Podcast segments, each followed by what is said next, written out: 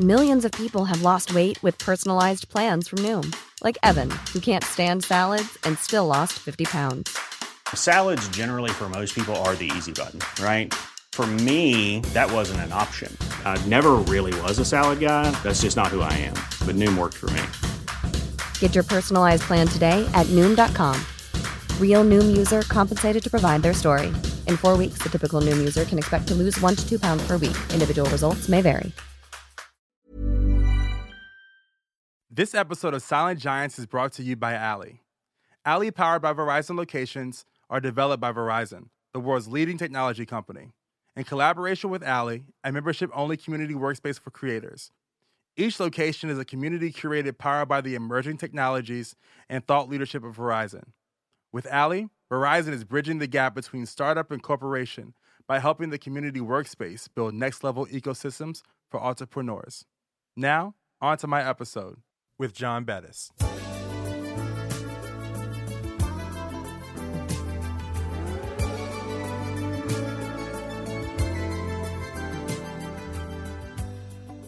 Welcome to the Silent Giants Podcast, a podcast highlighting the superstars behind your favorite superstars in creative industries. I'm your host, Corey Cambridge. To keep up with the latest on the show, be sure to follow us on Instagram at, at Silent Giants Podcast. To keep up with my life, music, and more, be sure to follow me as well at, at Corey Cambridge. For the 35th anniversary of Michael Jackson's Thriller, we are interviewing the Silent Giants who played a vital role in helping the album become the greatest selling album of all time. This week's Silent Giant is Grammy Award winning songwriter John Bettis. The lyricist behind my personal favorite song of all time, Human Nature. Human Nature was released on July 3rd of 1983 and became the fifth song off the album to reach the top 10, ultimately peaking at number 7 on the pop charts, while also landing at number 2 on the adult contemporary Billboard charts. In this interview, John calls into the podcast to talk about his early beginnings, how his songwriting career began with the Carpenters, the makings of Michael Jackson's Human Nature, and reveals for the very first time who the song is actually about. Wow, what an amazing honor.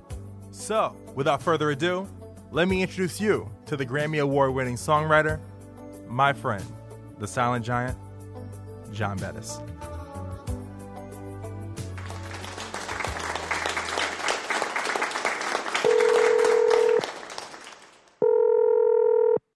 Mr. John Bettis, how are you today, sir? I'm very well. How are you? I, I can't complain. Life, life is good. I'm extremely honored to to have you on the podcast uh, for this very special series. Michael Jackson is, you know, my favorite artist of, of all time, and this is my favorite. Why this interview to me is so special is that this is my favorite song of all time uh, by my favorite artist. So to interview Well, you is an extreme honor. Well, that's I'm in good company if that's true. Thank you. So, um, John, I want to get right into the interview. Tell me a little bit about yourself. Where are you from uh, originally? Where does the story of John Bettis start? Uh, I was born and raised in California. I was from the port of Los Angeles, a town called San Pedro, and that's where I was born and raised. So, as I tell people, all I had to do was drive up the Harbor Freeway to get rejected. A lot of people have to go a lot further. Okay, okay. Did Did you grow up in a household with with music all around you? Did you come from a musical family? Absolutely not. the only thing that um, I come from uh, farming stock, like people who uh, were on single family farms for as far back as history can recall. Um, people talk about their family tree, and I talk about my family ground cover. Um, we were we were uh, country folk for a long way back. oh, what did your parents do? Oh, my dad. My father owned a very, very big, large uh, automobile automobile repair establishment, and the family all worked there, as I did, starting at about eight years old. wow, wow. And so, And oh, I'm so so sorry. Go on. I'm so sorry. my, my mom was the bookkeeper, and my brothers worked there, and so did I. And who, who were some of your early influences? Uh, like, how did music come into your life? Well, I mean, music uh, was expected of the kind of household we had. Um, when people, we lived, my family all lived in the country for as far back as anyone could remember, as I say. And music was a form of entertainment among themselves. People knew how to play musical instruments, so you had something to do at night. And so my mother's family uh, could play instruments. My mother could play piano songs.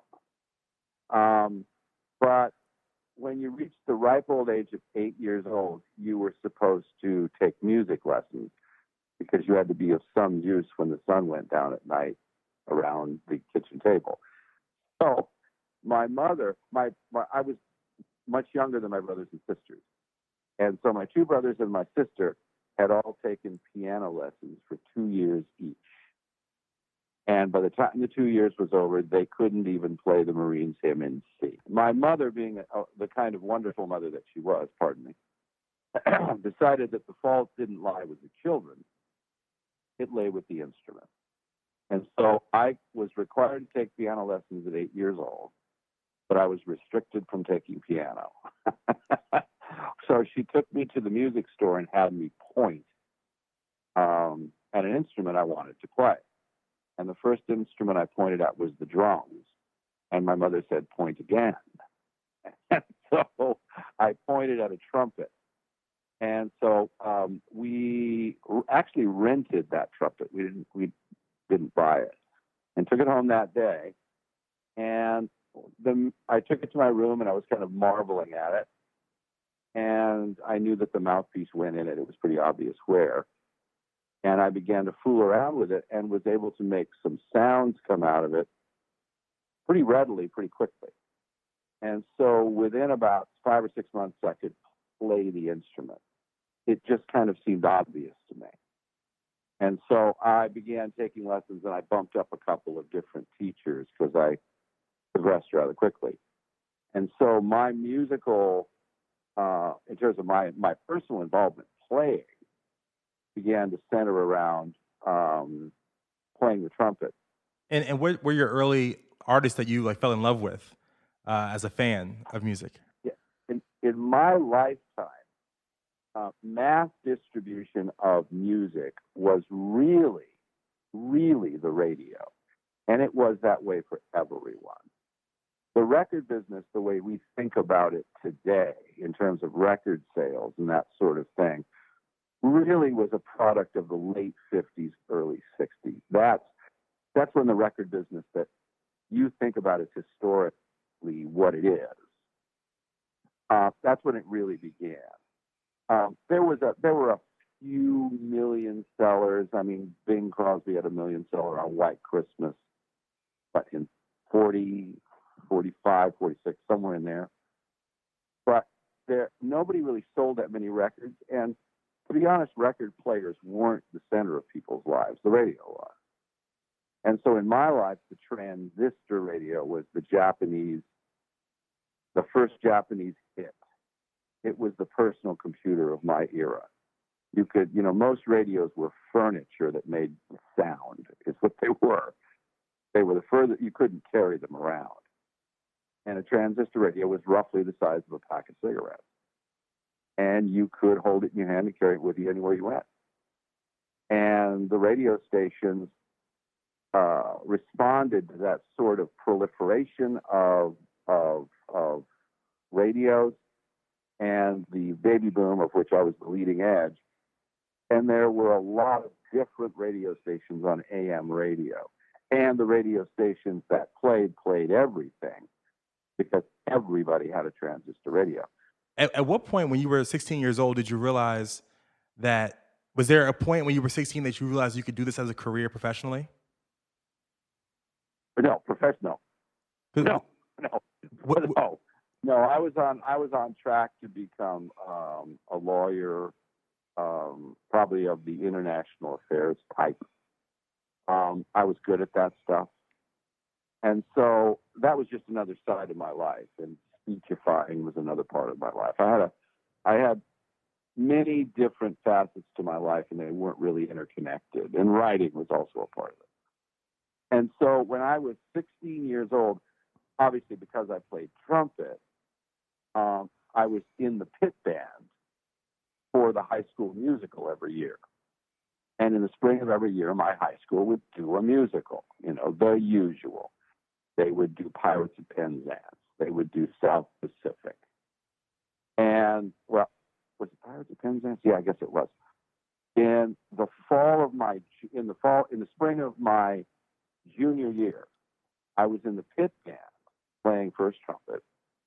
And I looked up and saw this guy I knew from class, and he had the lead in the high school musical. And I knew I was better than he was. And so, you know, I said, you know what? I'm going to do that next year. I can do that better than he can. I don't ask me where I got that kind of arrogance, but I had it. And so I just put that in the back of my mind. And I, in the fall, I joined the the uh, drama club and, and got a role in the straight play in the fall, but it got canceled. It was the play we were doing was called Enter the Body, and the opening night was November 22nd, 1963 which was the day that Kennedy was shot. So obviously, we weren't going to do a performance of that show that night. Wow. And so I never really got to perform. And so they had auditions for the high school musical, which was to be Carousel. And I'd never sung in public in front of anyone before. I'd never listened to the score of Carousel. I learned the song "Oh What a Beautiful Morning" because I thought it was in Carousel, which it isn't. It's in Oklahoma.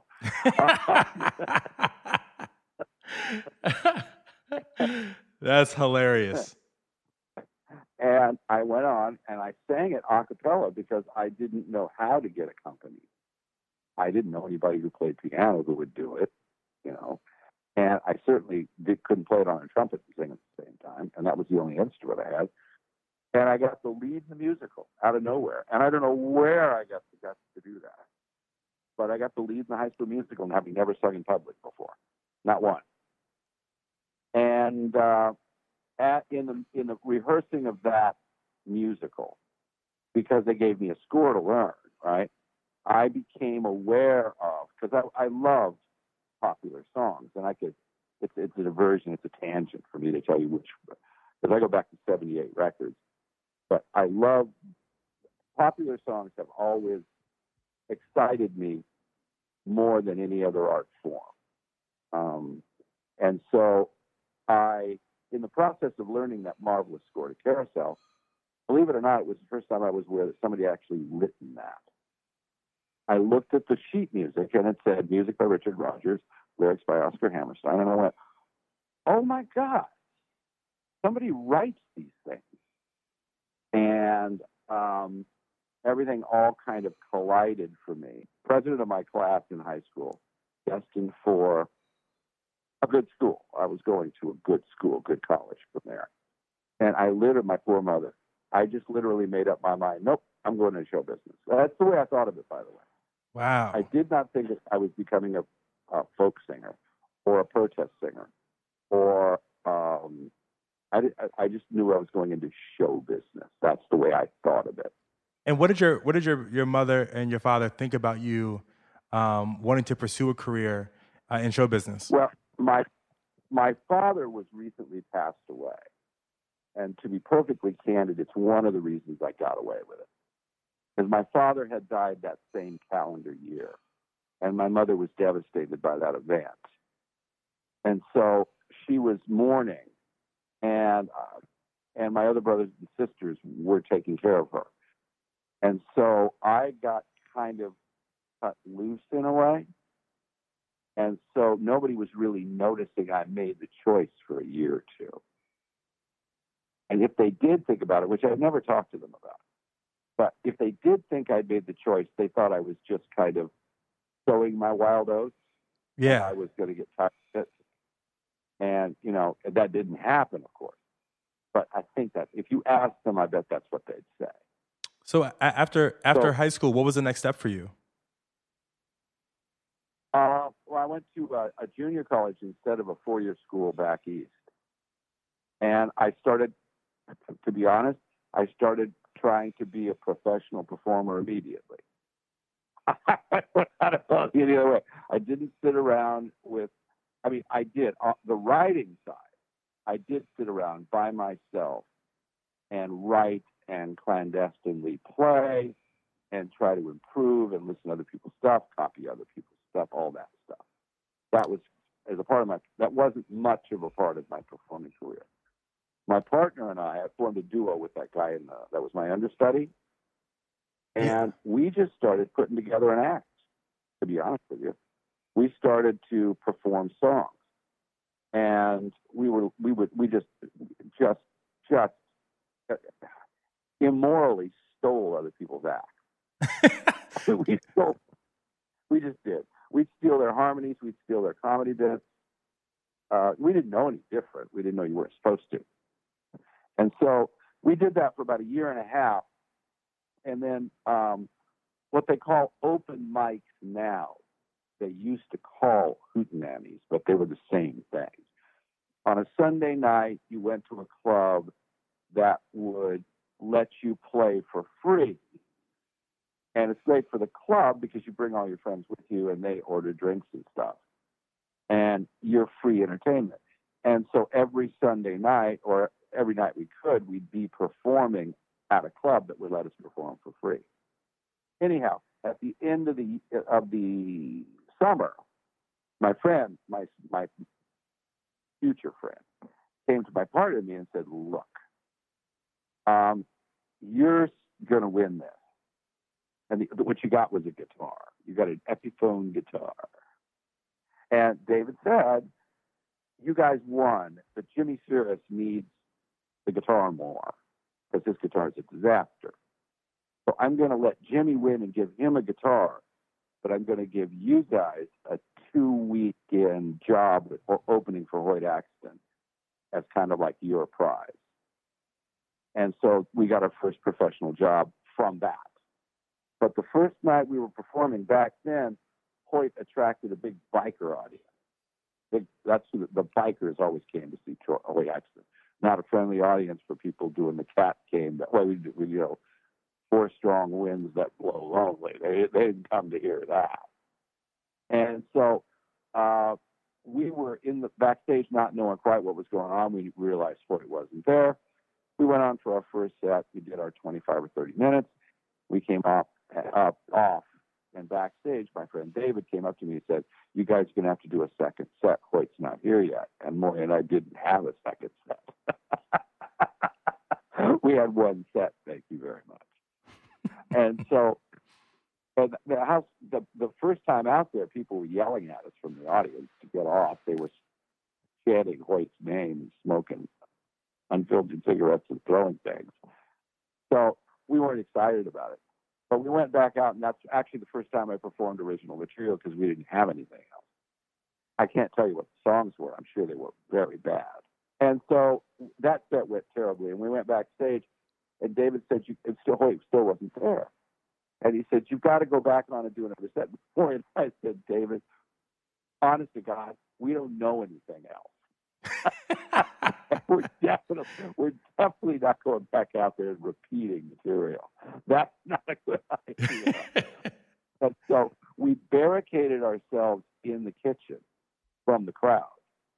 And just about the time they realized the doors were were were jammed and started banging on them, Hoyt finally showed up, and uh, he went on and calmed everybody down. And give me give me a um, a timetable. Of like what year is this roughly?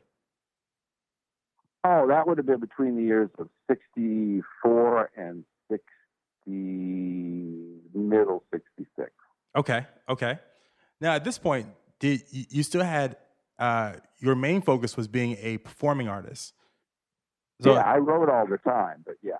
And so, what was your next move? Did you did you have to move to a major city like Los Angeles or or New York? Uh, no, I was in Los Angeles, so I didn't have to go anywhere. Um, my friend and I were driving in the car one day, my partner, my performing partner, and Simon and Garfunkel came on the radio uh, with record Sounds of Silence. And honest to God, the truth is, we heard that record on the air and we realized our career as a duo was over because we were no, we knew we were not as a duo going to get as good as Simon and Garfunkel. it wasn't going to happen. And I'm not quite sure how we had that sort of good sense or taste, but we did. And so in that moment, we kind of broke up driving, driving in that car. Wait, so literally there was a realization. Simon and Garfunkel yeah. came out, and you're like, "This All is on the road to Damascus, sort of thing." oh man, you know what? You know the the beautiful thing I always say about uh, smart people is a self realization of like, you know what, we should pivot. yeah, well, this was get, you know get out of Dodge because you can't do it. And so um, I went. Maury kept going to the junior college we are going to, and I changed colleges.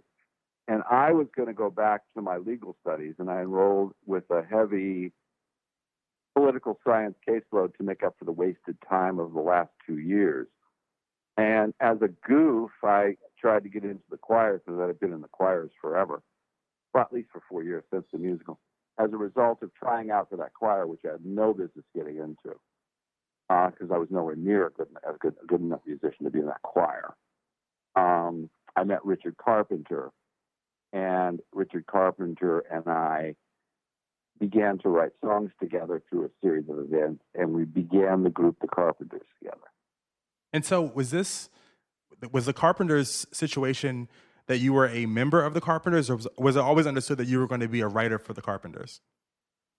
It, was the, it started around.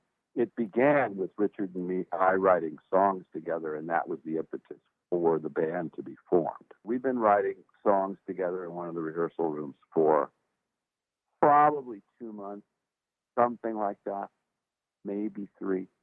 And he came, not two probably. And he came to me one day and he said, "Look, I know you don't know my life or anything like that, but you know, you know, I won the battle of the band." I said, "Yeah, I know that was congrats." Yeah, yeah, yeah, yeah. He said, "But that my bass player is moving away, and I want to make a break. And look, I've got a sister who sings and plays drums. I really like what we're doing together. Why don't we make a group with my sister? And then we'll like audition people from the music department and put them in the band because I've got a sound in my head. And I'm going to need good musicians to sing that sound and play that sound. And you and I will write the songs. And I said, why not? And so, you know, it centered around the first few get-togethers of the group were just really just that me and richard and karen it was that was where it started and we went around and there's a lot of stories from how the people got in the band but um, we literally began to sort of i don't want to say audition that makes it sound too formal but certainly sort of look around and try to decide who else should be in, the band. Now did you know meeting richard and, and meeting karen that was there a feeling of wow this is really really special or did it feel kind of routine or just kind of natural to to be in this moment? Well i think as i said earlier um, i had a i had a feeling of destiny about my involvement with uh, mu- music in the first place.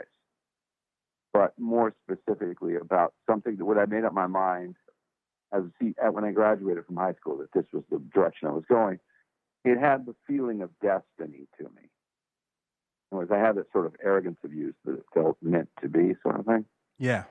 And I have to say that um, I don't know whether we, you know, you know, it wasn't a Hollywood movie. We're just ordinary people, but um, we all shared a sense of kismet about it and something felt right about it from the beginning.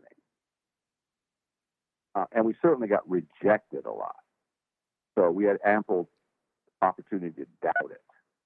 But no, it was more that. Yeah, it felt natural in that what the the the ethical system of our band was what we used to call it had to crank. And I, I, nobody ever uses that word but us. But what that meant was it had to be musically excellent but it also had to be something that we thought had um, commercial possibilities too. That made it crank because it wasn't just self-indulgent musical excellence. You know, we certainly weren't trying to do jazz or anything. And um, then the third thing was it had to mean something it had to res. I think the word we would have used was resonate. Okay. Had to be something about it. Had to be about more than just us. Tell me a little bit about like the the disappointments or rejections you guys faced early on. the best one I know of, the one that kind of encapsulates it all, is Richard and I were working playing, playing gaslight music on Main Street in Disneyland all day long. This sounds And this sounds absolutely terrible. Yeah, it's, true. I got a picture of it in my in my office today, about 1967 at Disneyland. The summer of love. I was singing "Ain't She Sweet" in Coke Corner. and so was Richard. Um, but um, we- we got two days off a week, and so you know we'd play and rehearse, play and rehearse for five days. Sometimes we'd record. So eventually, after a few months of that, you know, by say we went to work there in April-ish. So I would say by mid mid to late June, we probably had four demo tracks of our band. And so Richard and I would take that reel to reel tape to a meeting with record labels.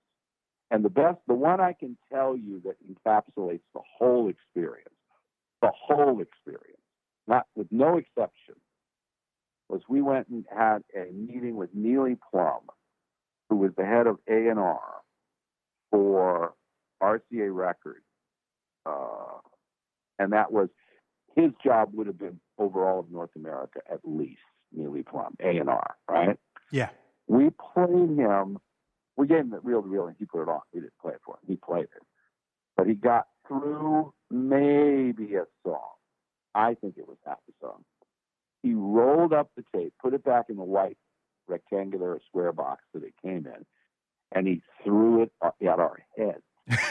and he just, he said, "Get the hell out of my office." Did any of these songs become uh, that you played become the hit records? No, not the hits. We the songs that we played were packed onto the first hour of our composition. Were packed onto the first three records. Um, and the fact of the matter, Neely, I think what Neely was right about where we were at, but he was wrong about where we were going. You understand what I mean? Yeah, yeah. he he he didn't he definitely didn't have the musical imagination to listen to it and hear between the lines and he certainly didn't have a right to react quite that violently but um the you know the first album that we did was packed with 11 of our songs and it sold about nine records so i think neely probably had a point and what we needed was somebody to develop us. And that certainly wasn't going to happen with Neely Plumb, apparently. De- de- definitely, Um, definitely not. and so, but eventually the development did happen.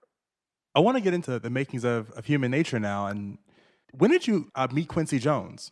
Like, how did that relationship start with Quincy? Oh, what? Everybody's going to tell you the same thing. Quincy finds you.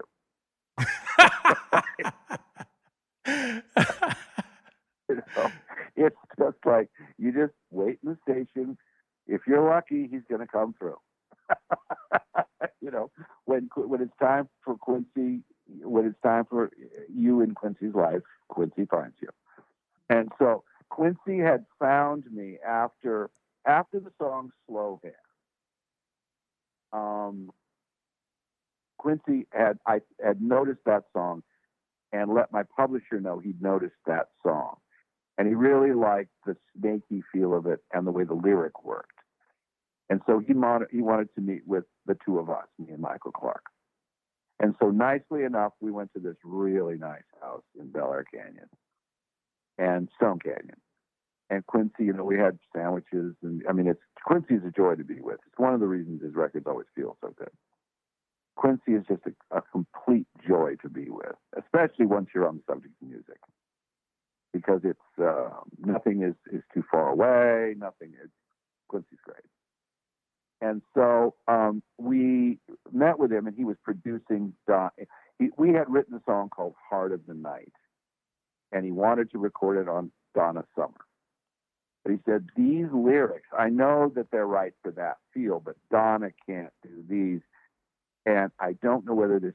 I think I remember musically the feel's not right for Donna. I mean, I, I can tell it's a great song. It was later a modest hit for Juice Newton, but you know, it's not right for Donna, and we totally agreed with it. It was not right for Donna Summer the way it was, and so um, we tried for, for at least four or five months to fix the song for Quincy for Donna. And you know, he had a little bit of a sales job going on too, because Donna was a writer. She eventually became a dear, dear, dear friend. So I know how it worked with Donna. Yeah. And so Quincy was trying to, you know, let Donna write songs, but also bring songs to her that he thought were good for that sort of thing. So that's always that's a difficult bridge to cross. And so it didn't work out for Heart of the Night for Donna. And so we let it go and Keith Newton cut it. But we went back to Michael was living in Tennessee, and I was a, a resident, uh, sometime uh, a half resident myself.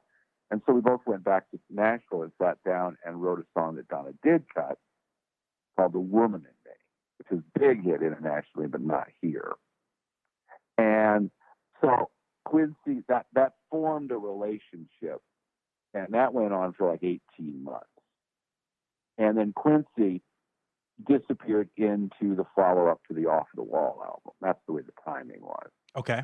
And so I, I just kind of merrily walked back into my life and I started pursuing the lyric style that I discovered on Slow Hand, which was kind of uh, a mitzvah for me because I had been able to put three or four different sides of my personality, sides of my writing style in that.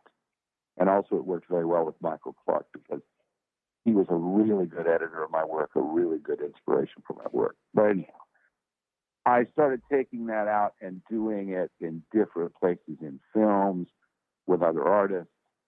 Uh, the Madonna record "Crazy for You" came on at the time that I wrote with Jon Lind. So a lot of things. I, I had a lot on my mind. I was aware Michael was cutting, but the way I was writing at the time, I was a huge fan, but I had to be honest with myself. I'm not really writing, but I bet you Michael's cutting.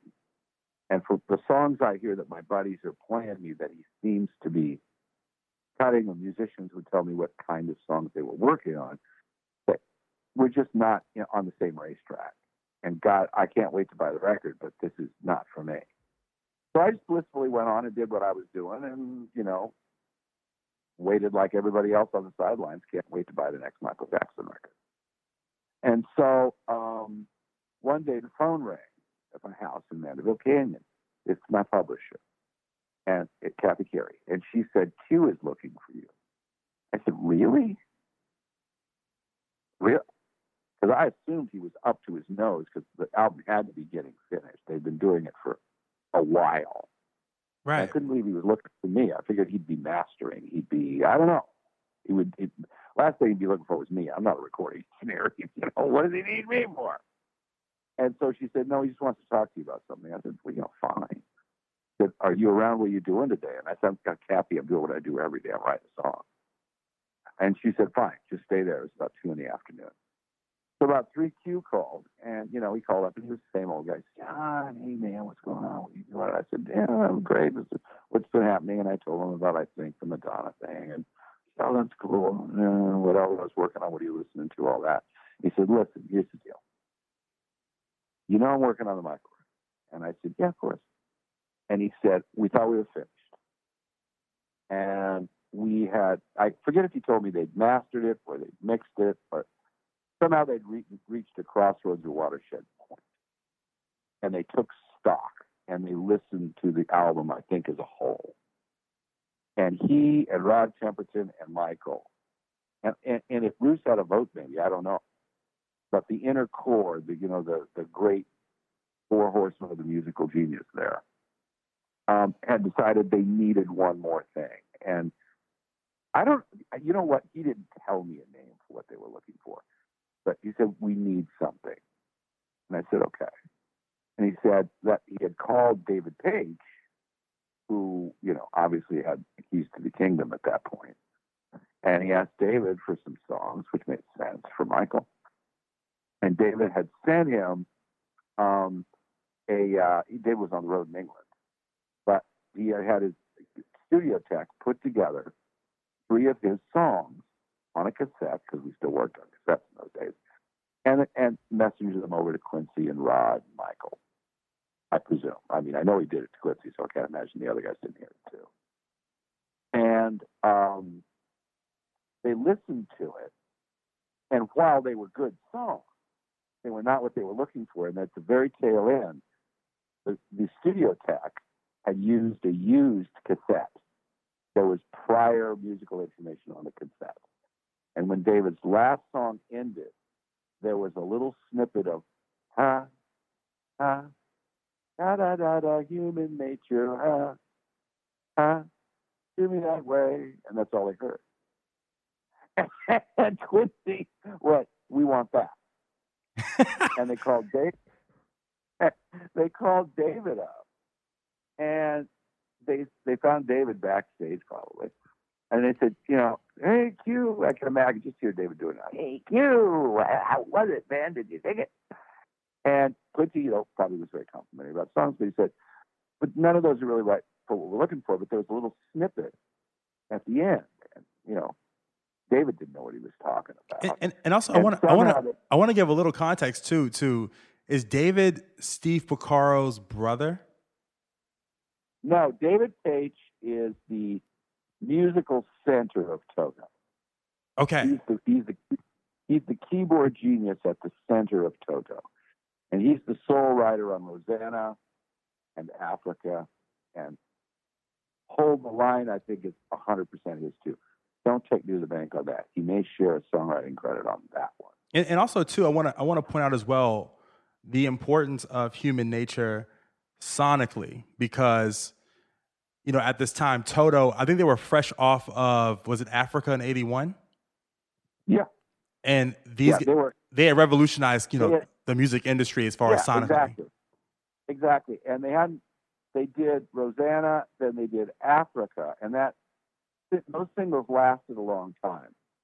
So I think they they raked in all the Grammys they got in the calendar year. They got the Grammys in the calendar year of '83, and they were probably burning up the road at the time because that's what you got to do. And so yeah, they had they had kind of single-handedly sonically reinvented the pop records the pop record landscape. That reinvention actually started with Bill Cuomo and Cuomo on the the record Bette Davis Eyes by Kim Carnes.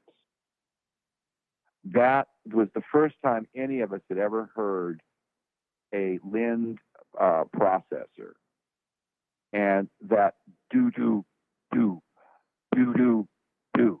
Nobody had ever heard that sound before. And Bill Cuomo really kind of single-handedly reinvented the record business for everybody. And then standing right there in the wings, there was like Bette Davis Eyes and Christopher Cross had his moment. And then the the Toto record came out. And what Toto did was take what Cuomo had introduced everybody to and put it in the context of a band. And they were really virtuosos at, at those types of instruments. They really were. And at the at the heart of it was the composer of Human Nature, because Steve Porcaro ended up to you know well David on the phone and he finally understands what Quincy's asking him, and he said that's not my song, man, that's Steve Porcaro's song. And so Quincy says, well, obviously, where's Steve? Give me Steve. I want Steve. And so they found Steve, and Steve was, of course, on the road. What Steve's role was and that's probably goes to your point. It's very important to know. Steve's role was he was the techno magician at the center of Toto. He did all the programming. He did all the musical. Millions of people have lost weight with personalized plans from Noom, like Evan, who can't stand salads and still lost 50 pounds. Salads, generally, for most people, are the easy button, right? For me, that wasn't an option. I never really was a salad guy. That's just not who I am. But Noom worked for me. Get your personalized plan today at Noom.com. Real Noom user compensated to provide their story. In four weeks, the typical Noom user can expect to lose one to two pounds per week. Individual results may vary. Hey, I'm Ryan Reynolds. Recently, I asked Mint Mobile's legal team if big wireless companies are allowed to raise prices due to inflation. They said yes. And then when I asked if raising prices technically violates those onerous two year contracts, they said, What the f are you talking about, you insane Hollywood ass? F- So to recap, we're cutting the price of Mint Unlimited from $30 a month to just $15 a month. Give it a try at mintmobile.com slash switch. $45 upfront for three months plus taxes and fees. Promo for new customers for limited time. Unlimited more than 40 gigabytes per month. Slows. Full terms at mintmobile.com. computer work. He did all the computer sound work. You know, he didn't play the parts for David, Right. but Steve was coming up with the sounds that David played the parts with. Got you. Okay. And Steve is also not a bad keyboard player himself. Nobody's David Paich. I mean, David Paich is on Richard Carpenter, uh, Michael Omartian level, Walter Afanasieff level. Okay. Every now and then, a player like that comes along. Probably the closest to his league would be Walter A, because Walter A is R and B-ish the way David is. And I don't know if you Walter Afanasieff is, but he's worth finding out about because he was probably the most important producer of the first half of the '90s. And so from the from the end of that from the end of that tape, how Yeah. how, how do you come into play uh, okay, with, so with the lyrics? Get, Quincy gets a hold of Steve and says, "I- "Steve, is that a whole song?" And Steve says, "Well, I guess. I guess. I mean, he must have said." He said, "You know, it's it's a music. It's a complete musical idea. Yeah." And he said, "Can I get a copy of it? And do you have a lyric?" And he said, "Well, yes, you can have a copy. No, I don't have a lyric." And so Quincy, that tech went back and found Steve's uh, track demo set of tracks, which knowing Steve was probably a great deal like the record. And um, he roughed up because it wasn't mixed or anything. So the tech had to throw it up, do a rough mix of it all, the way Steve just had it on tape as kind of a jot, a sketch, and send it to me on a cassette. And he said, he said I'm going to send this to you. And there's just a couple of words on it but I need a lyric by tomorrow at 4:30 in the afternoon. I said, really? He says, yeah. So let me know if you don't think you can do it. And I, I said, well, I can do it. You know, I mean, I don't know how well I'm going to do it, but I can do it. And so he sent me over the cassette, and I don't, to be honest, I don't remember being nervous about it because I was so comfortable with Quincy. And at the time, I was, um, it was more of a why not, you know, because it those things are always too good to be true. It's a last minute record. A lot of times they'll ask you to do things at the last minute and not use the song because they said, ah, that was a bad idea. And they put out the record the way they always did. I mean, record producers in general do that. And you just kind of do it for the relationship. But I remember putting on Human Nature and hearing the track and saying, thinking a couple of things. First of all, I've never heard anything like that before. That that's good for you, Steve Porcaro. I don't know you from Adam, but that's an original idea. Yeah. Good for you. I'm going to make this as easier because that's an original idea.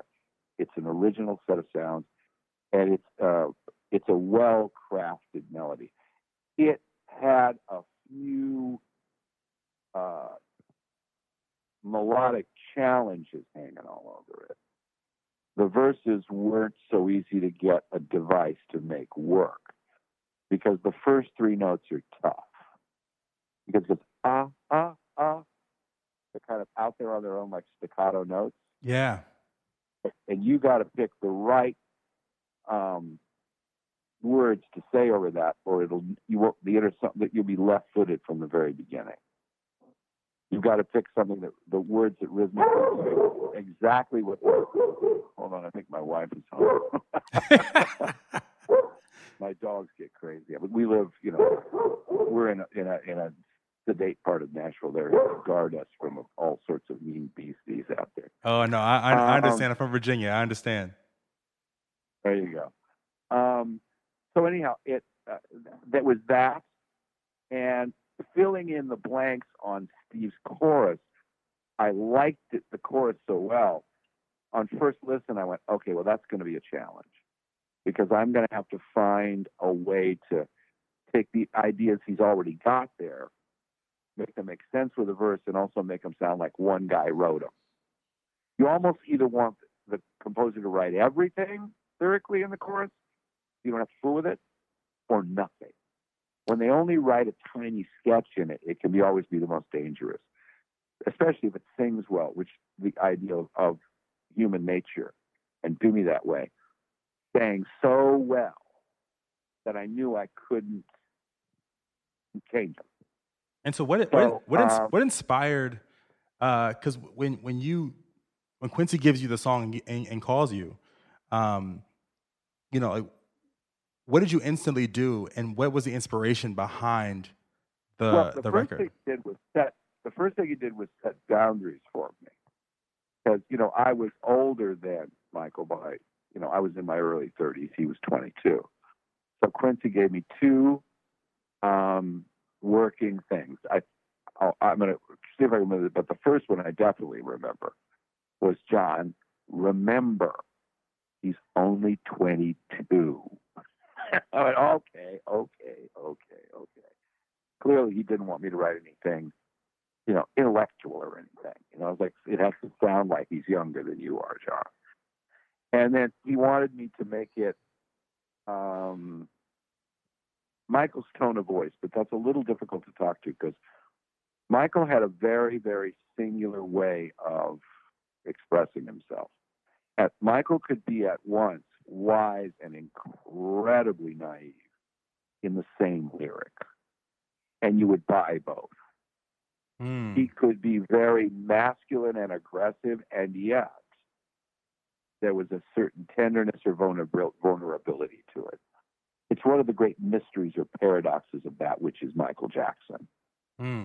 Is he could he could he could unify opposites really well, and um, that yeah, I you know I I don't think I knew as much then as I know now about Michael, um, but I knew that was there, and I knew what he was saying. He he wanted it to be germane to Michael. Pardon the pun.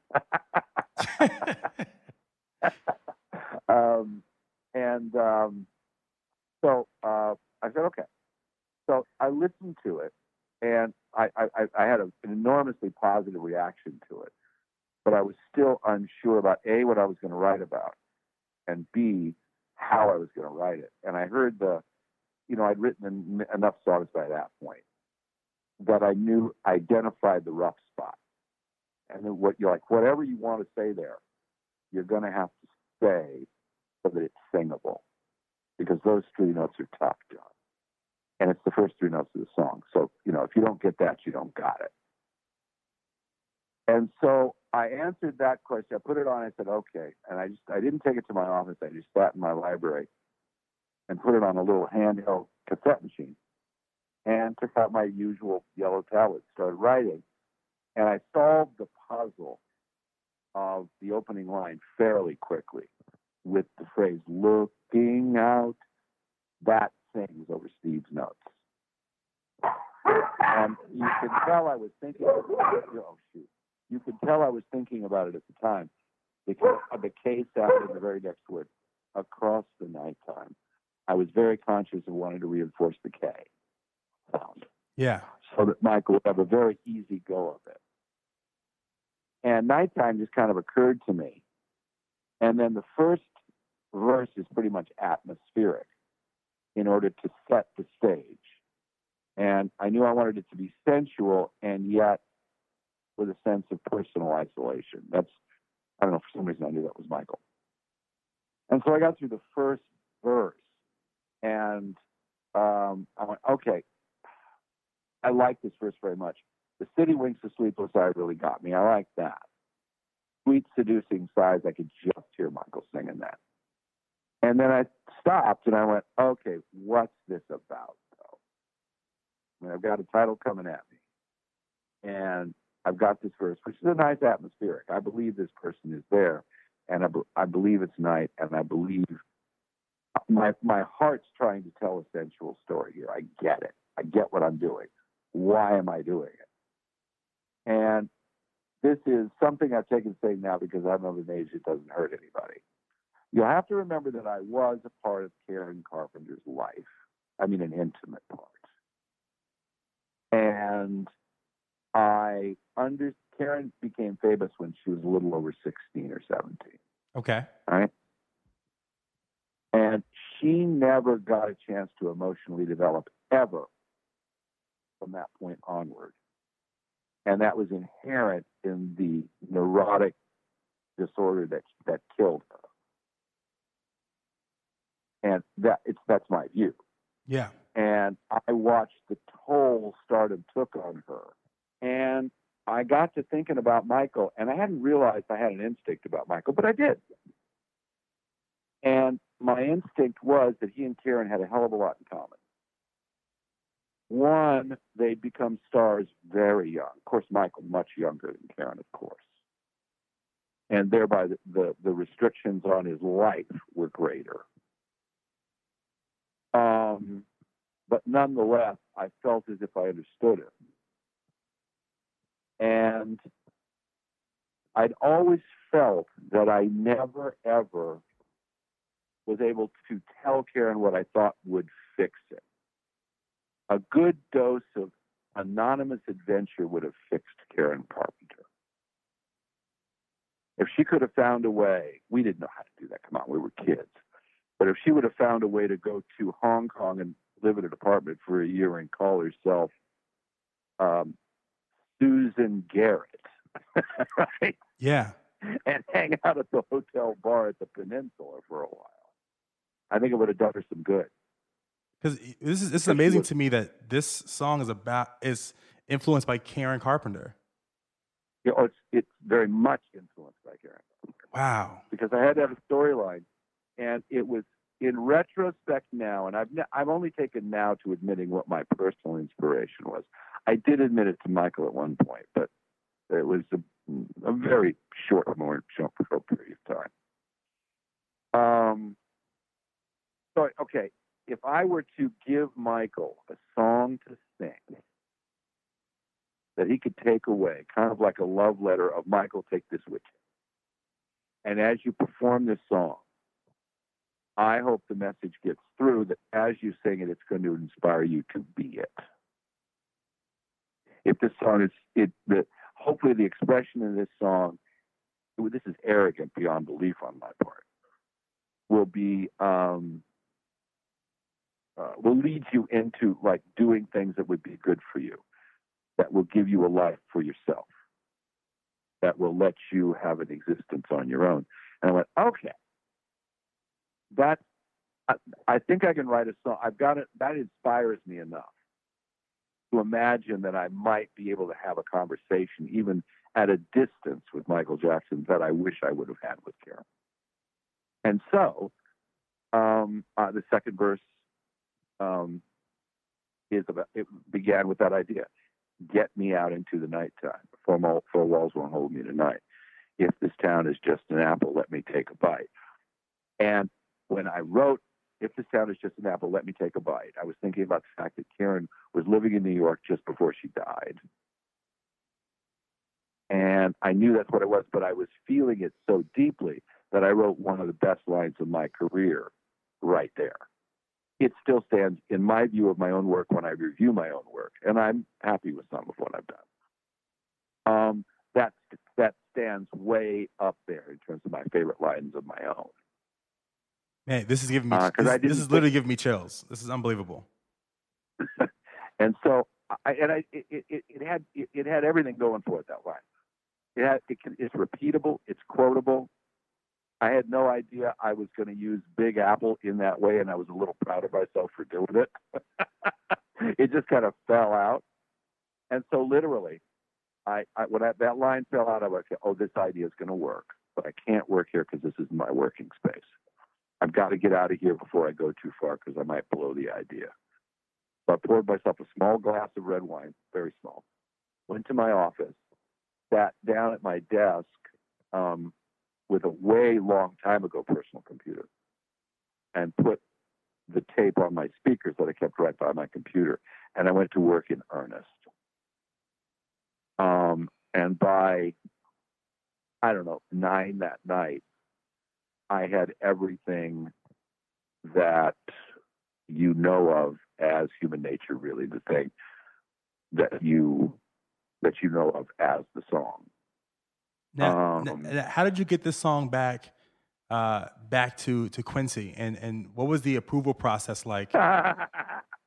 very in a very very very awkward rough state i i went to bed that night i didn't have any i wasn't particularly excited nor depressed i you know as usual when i have a good writing session like that it's hard to go to sleep but i just watch probably a movie or something and i was to go to steve Porcaro's house and be there let's say at 1 or 12 and I didn't know Steve from Adam, and he'd just flown in from being on the road. While I was writing the song, he was on an airplane.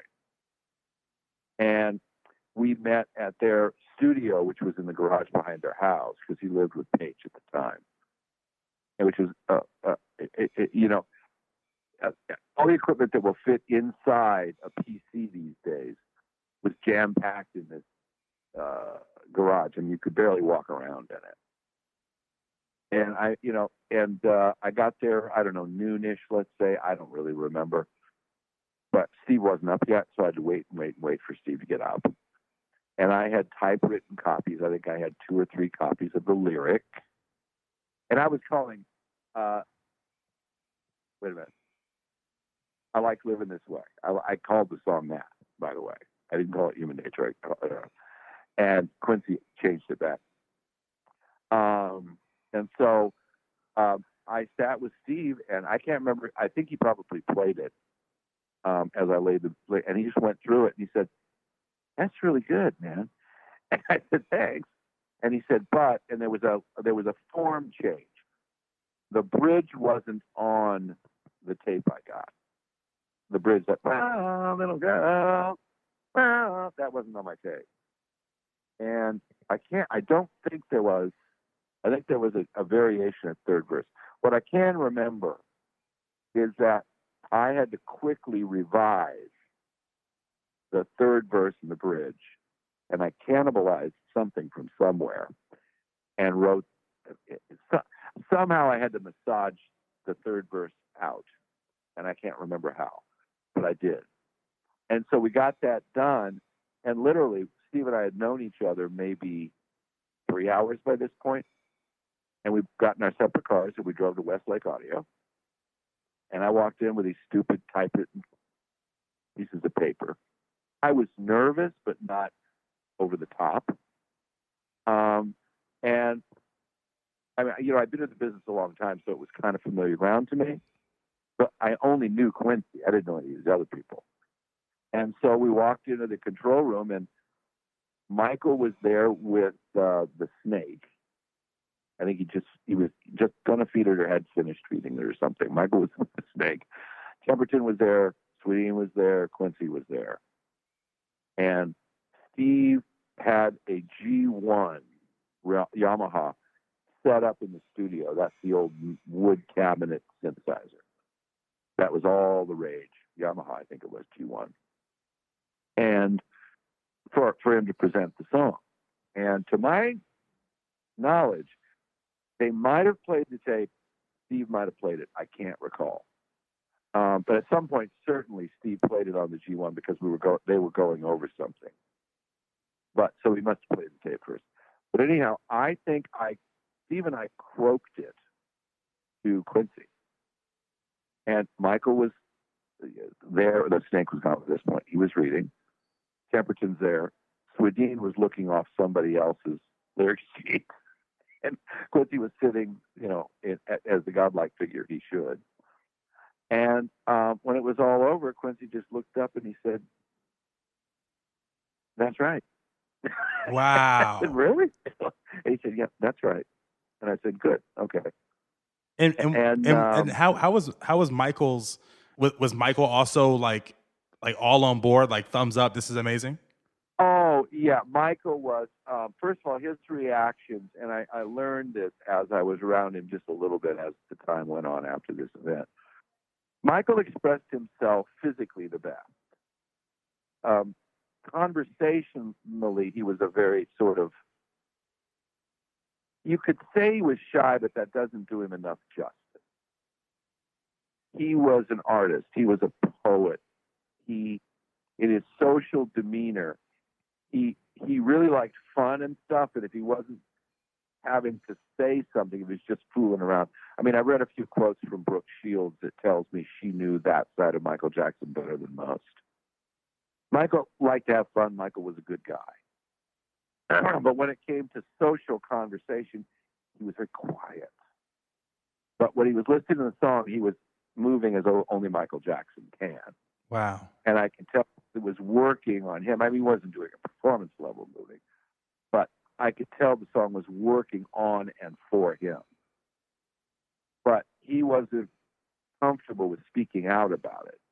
And that's why I think Quincy was just used to the idea of speaking out first as the adult. And by saying that's right to me, I know now what Quincy was doing is saying, I've made the decision, this is correct. Michael, you don't have to worry. You don't have to get involved here. I've got it. You know what I mean? Right, right, and right, then right. Michael, after, and then after that, Michael, of course, was, oh, it's so beautiful. I really, this line here. He liked the sweet seducing sighs a lot. He got, if the sound is just, the minute, oh, that's right. The minute he thought if the sound is just an apple, let me take a bite. He did one of his, you know, that big grin he gets. yeah. It, it went by. He, you know, it was a good line, and he also knew, you know, I'm going to kill that line. I'm going to kill that line. I know that because he was not in the dark that he was talented. By the way, Michael knew he was good. Um, but afterwards, when uh, there was a, a Rod Temperton moment there, because what what happened, the next intersection with Michael on the song for me was it was Rod Temperton's birthday. Okay. So after we had presented them the song, they had hired a stripogram to come in and sing happy birthday to Rod Temperton. But they kind of shooed me and Michael out of the room. And it was kind of an excuse, right? Because they, I think they believed it would embarrass Michael. He wouldn't really, you know, that's not really something I want to be a part of. Thank you very much. And so Ian and I ended up in this sort of weird little ante room that led down to a vocal booth, probably there. And we were there for a while because they enjoyed themselves. And he essentially asked me because he didn't know me. He was very shy about it. You know, there was an age difference, and he didn't really know my career before then. He had no reason to. And so he looked at me and he and you know he's looking for something to say. This is really you know he said something required like it's a really beautiful lyric. I really love this lyric. And then this conversation kind of died. And said, thank you, thank you. And we stood there for a minute. He looked at me, and his uh, visage changed. And he said, How did you know? And I said, Karen. And his eyes shot big. And he went, Oh, you, that's right. Karen Carpenter. I was, yeah. And he looked at me and said, Oh, Oh, he got it. Wow. He got it. I didn't need to give chapter and verse at all. At all. He got it. Now, I, I'm presuming that he got what I think he got. Maybe he did, maybe he didn't. Maybe he did, maybe he didn't.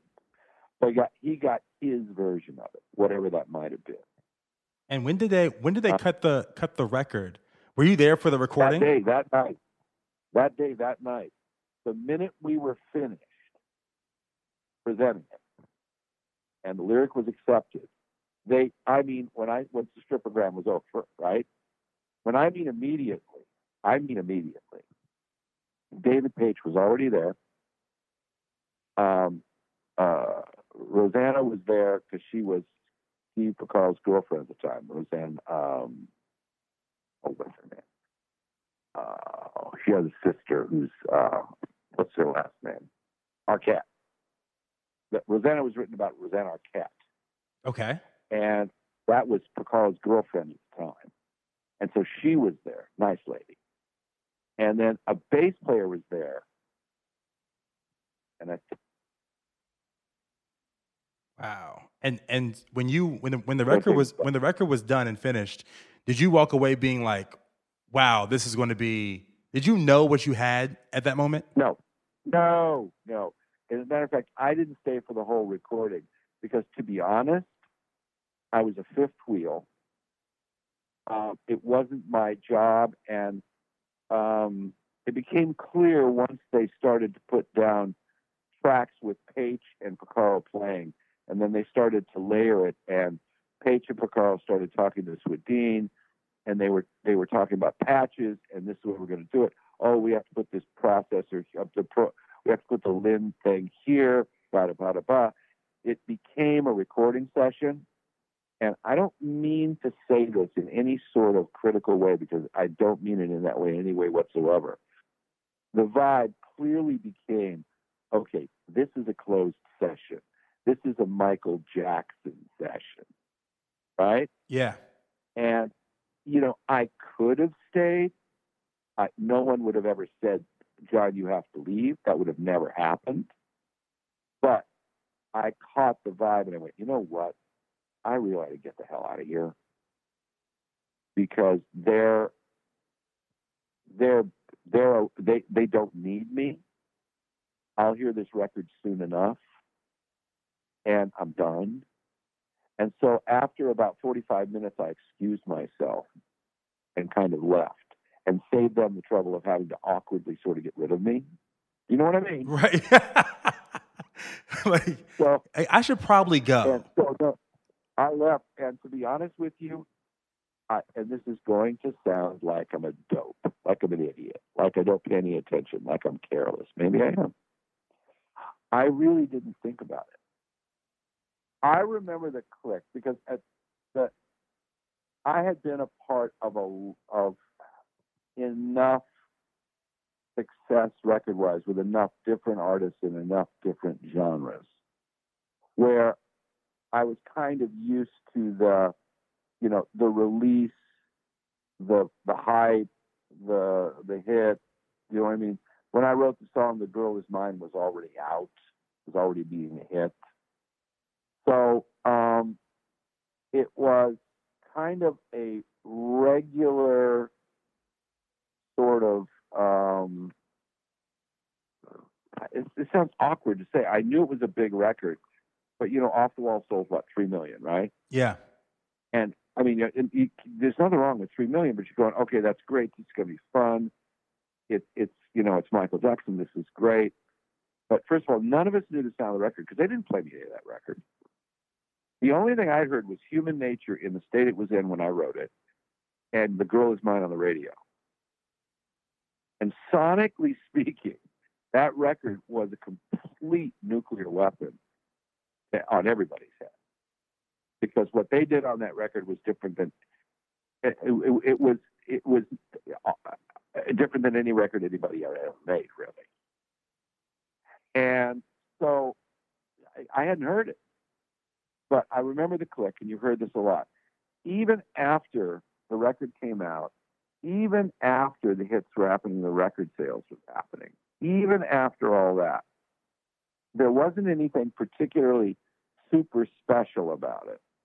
It was a Michael Jackson record, and everybody loved that. But it was like, um, I don't know. You weren't. It, it was. It was. You know. Okay. Well. You know.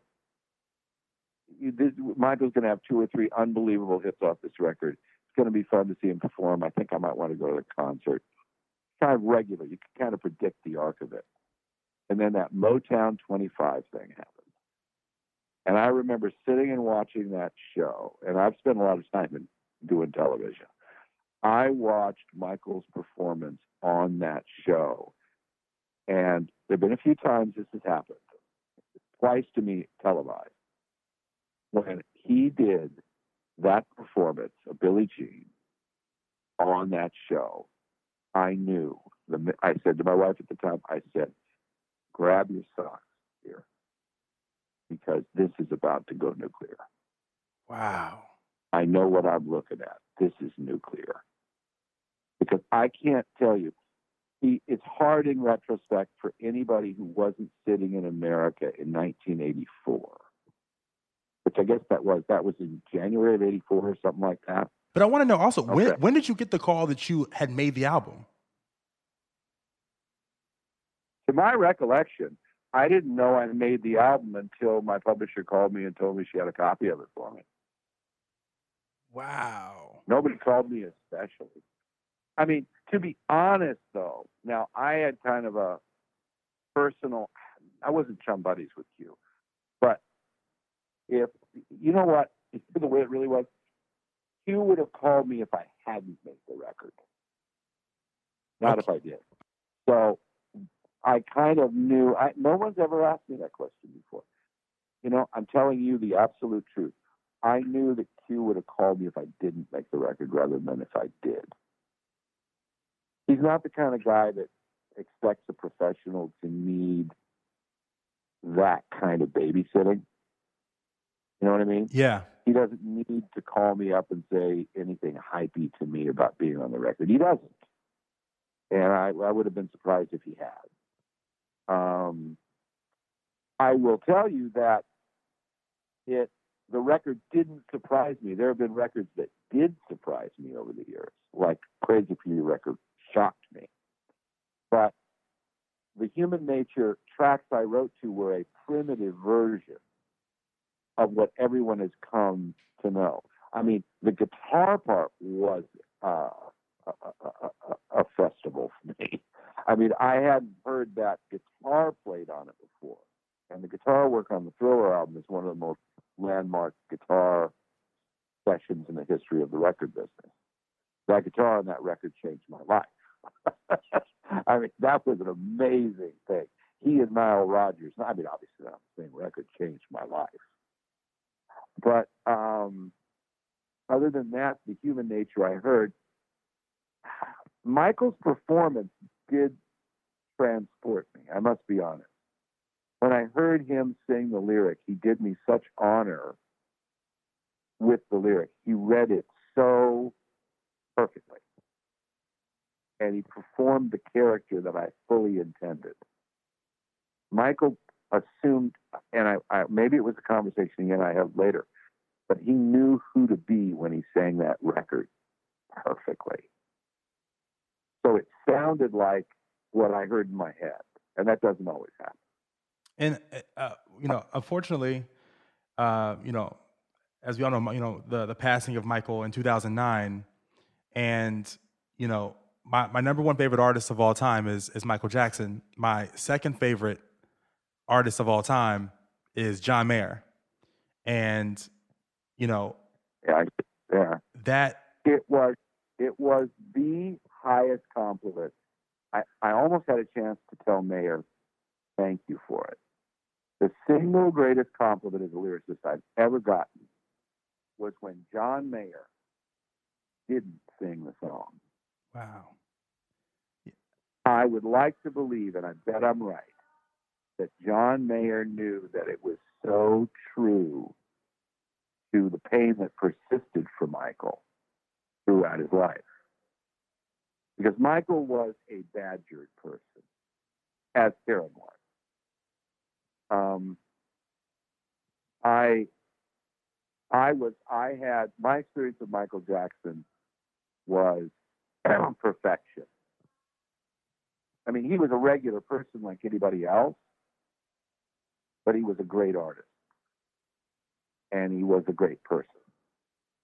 And the the um, aggressive, ridiculous tone of voice that the media used with him has annoyed me a lot over the years. They're really just trying to sell newspapers. And it was unfair. So I think Mayer, and I'd like to think he made the the decision on purpose for this, that reason is this lyric, this lyric is what Michael could never do. And it's one of the reasons he lies before you, dead before his time. And it, it's all. It also too strikes me that the song is about about now that I know it's about Karen Carpenter and about a person's innocence um, was stripped away so young and, and caused so much damage. The, the, the song Right. also has so much more meaning to me now, you know, knowing that it had the same impact on Michael's life. Yeah, and it did. And um, it was a it was beyond rude that I took the liberty of writing that lyric for Michael. Honestly, it was beyond rude.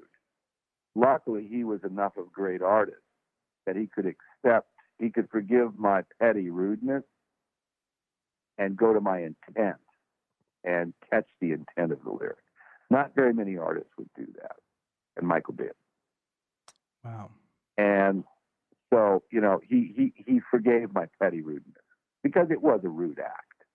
It was very intrusive and rude of me to do that. Um, but my intentions were artistically pure. But it was socially very, very wrong of me to do. Um, so yeah, but I'd like to think that Mayer, maybe not specifically, but his he again is a great artist. And when he listened to the song, at the very least, he thought to himself, I, I, I can't, I'll never make it through this. I mean, I'll never make it through this song. No, I'll never make it through. I mean, this this is too true. I mean, this is this is the road not taken for Michael Jackson, but almost a lament, really. And and I, John, to you know, to wrap up this this amazing interview, and once again, thank you so much. This is unbelievable, and for this being my favorite song uh, of all time, man, uh, it just uh, there are certain points in this interview that I get chills up my spine. That this is unbelievable. Oh, good. You know, this interview to me is probably the most important interview I've ever done because, man, this song means so much to me. Literally, when I was a kid, I, this was my first rap name was Human Nature. so, oh, uh, really? Human Nature was my rap name, and my uncle to this day, my nickname is Human. Uh, because this song meant that much to me, and I had I had Human oh, Nature. I love that. I had I human. I had Human Nature on my basketball shoes. Uh, that was my that. that was my basketball nickname. Uh, so yeah, like this, that's how much this song means to me. It, like defined, um, this song really wanted to really inspire me to become a songwriter. And so, Well, and and obviously Steve Porcaro and Quincy were both right. They named it the right thing. oh, absolutely, absolutely. I guess on a, on a closing statement, uh, if you could say anything to to Michael for this 35th anniversary uh, to celebrate, what would you say to him? Come back. Everybody!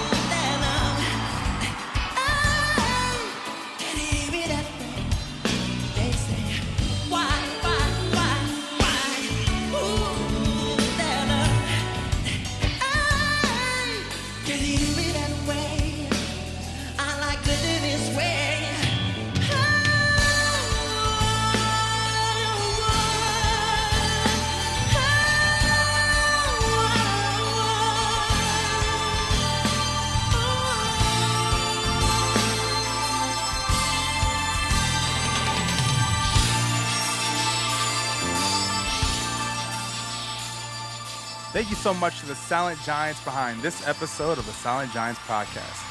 This episode has been mixed by Mark Byrd of MBM Studios, located in Astoria, Queens, NYC's number one recording studio for music, podcasting, and other audio recording. Be sure to follow them on Instagram at MBM Studios NYC. Special thank you to Hasela Moore for making this interview possible. I'm your host, Corey Cambridge, signing off till next time. Till next time. Till next time.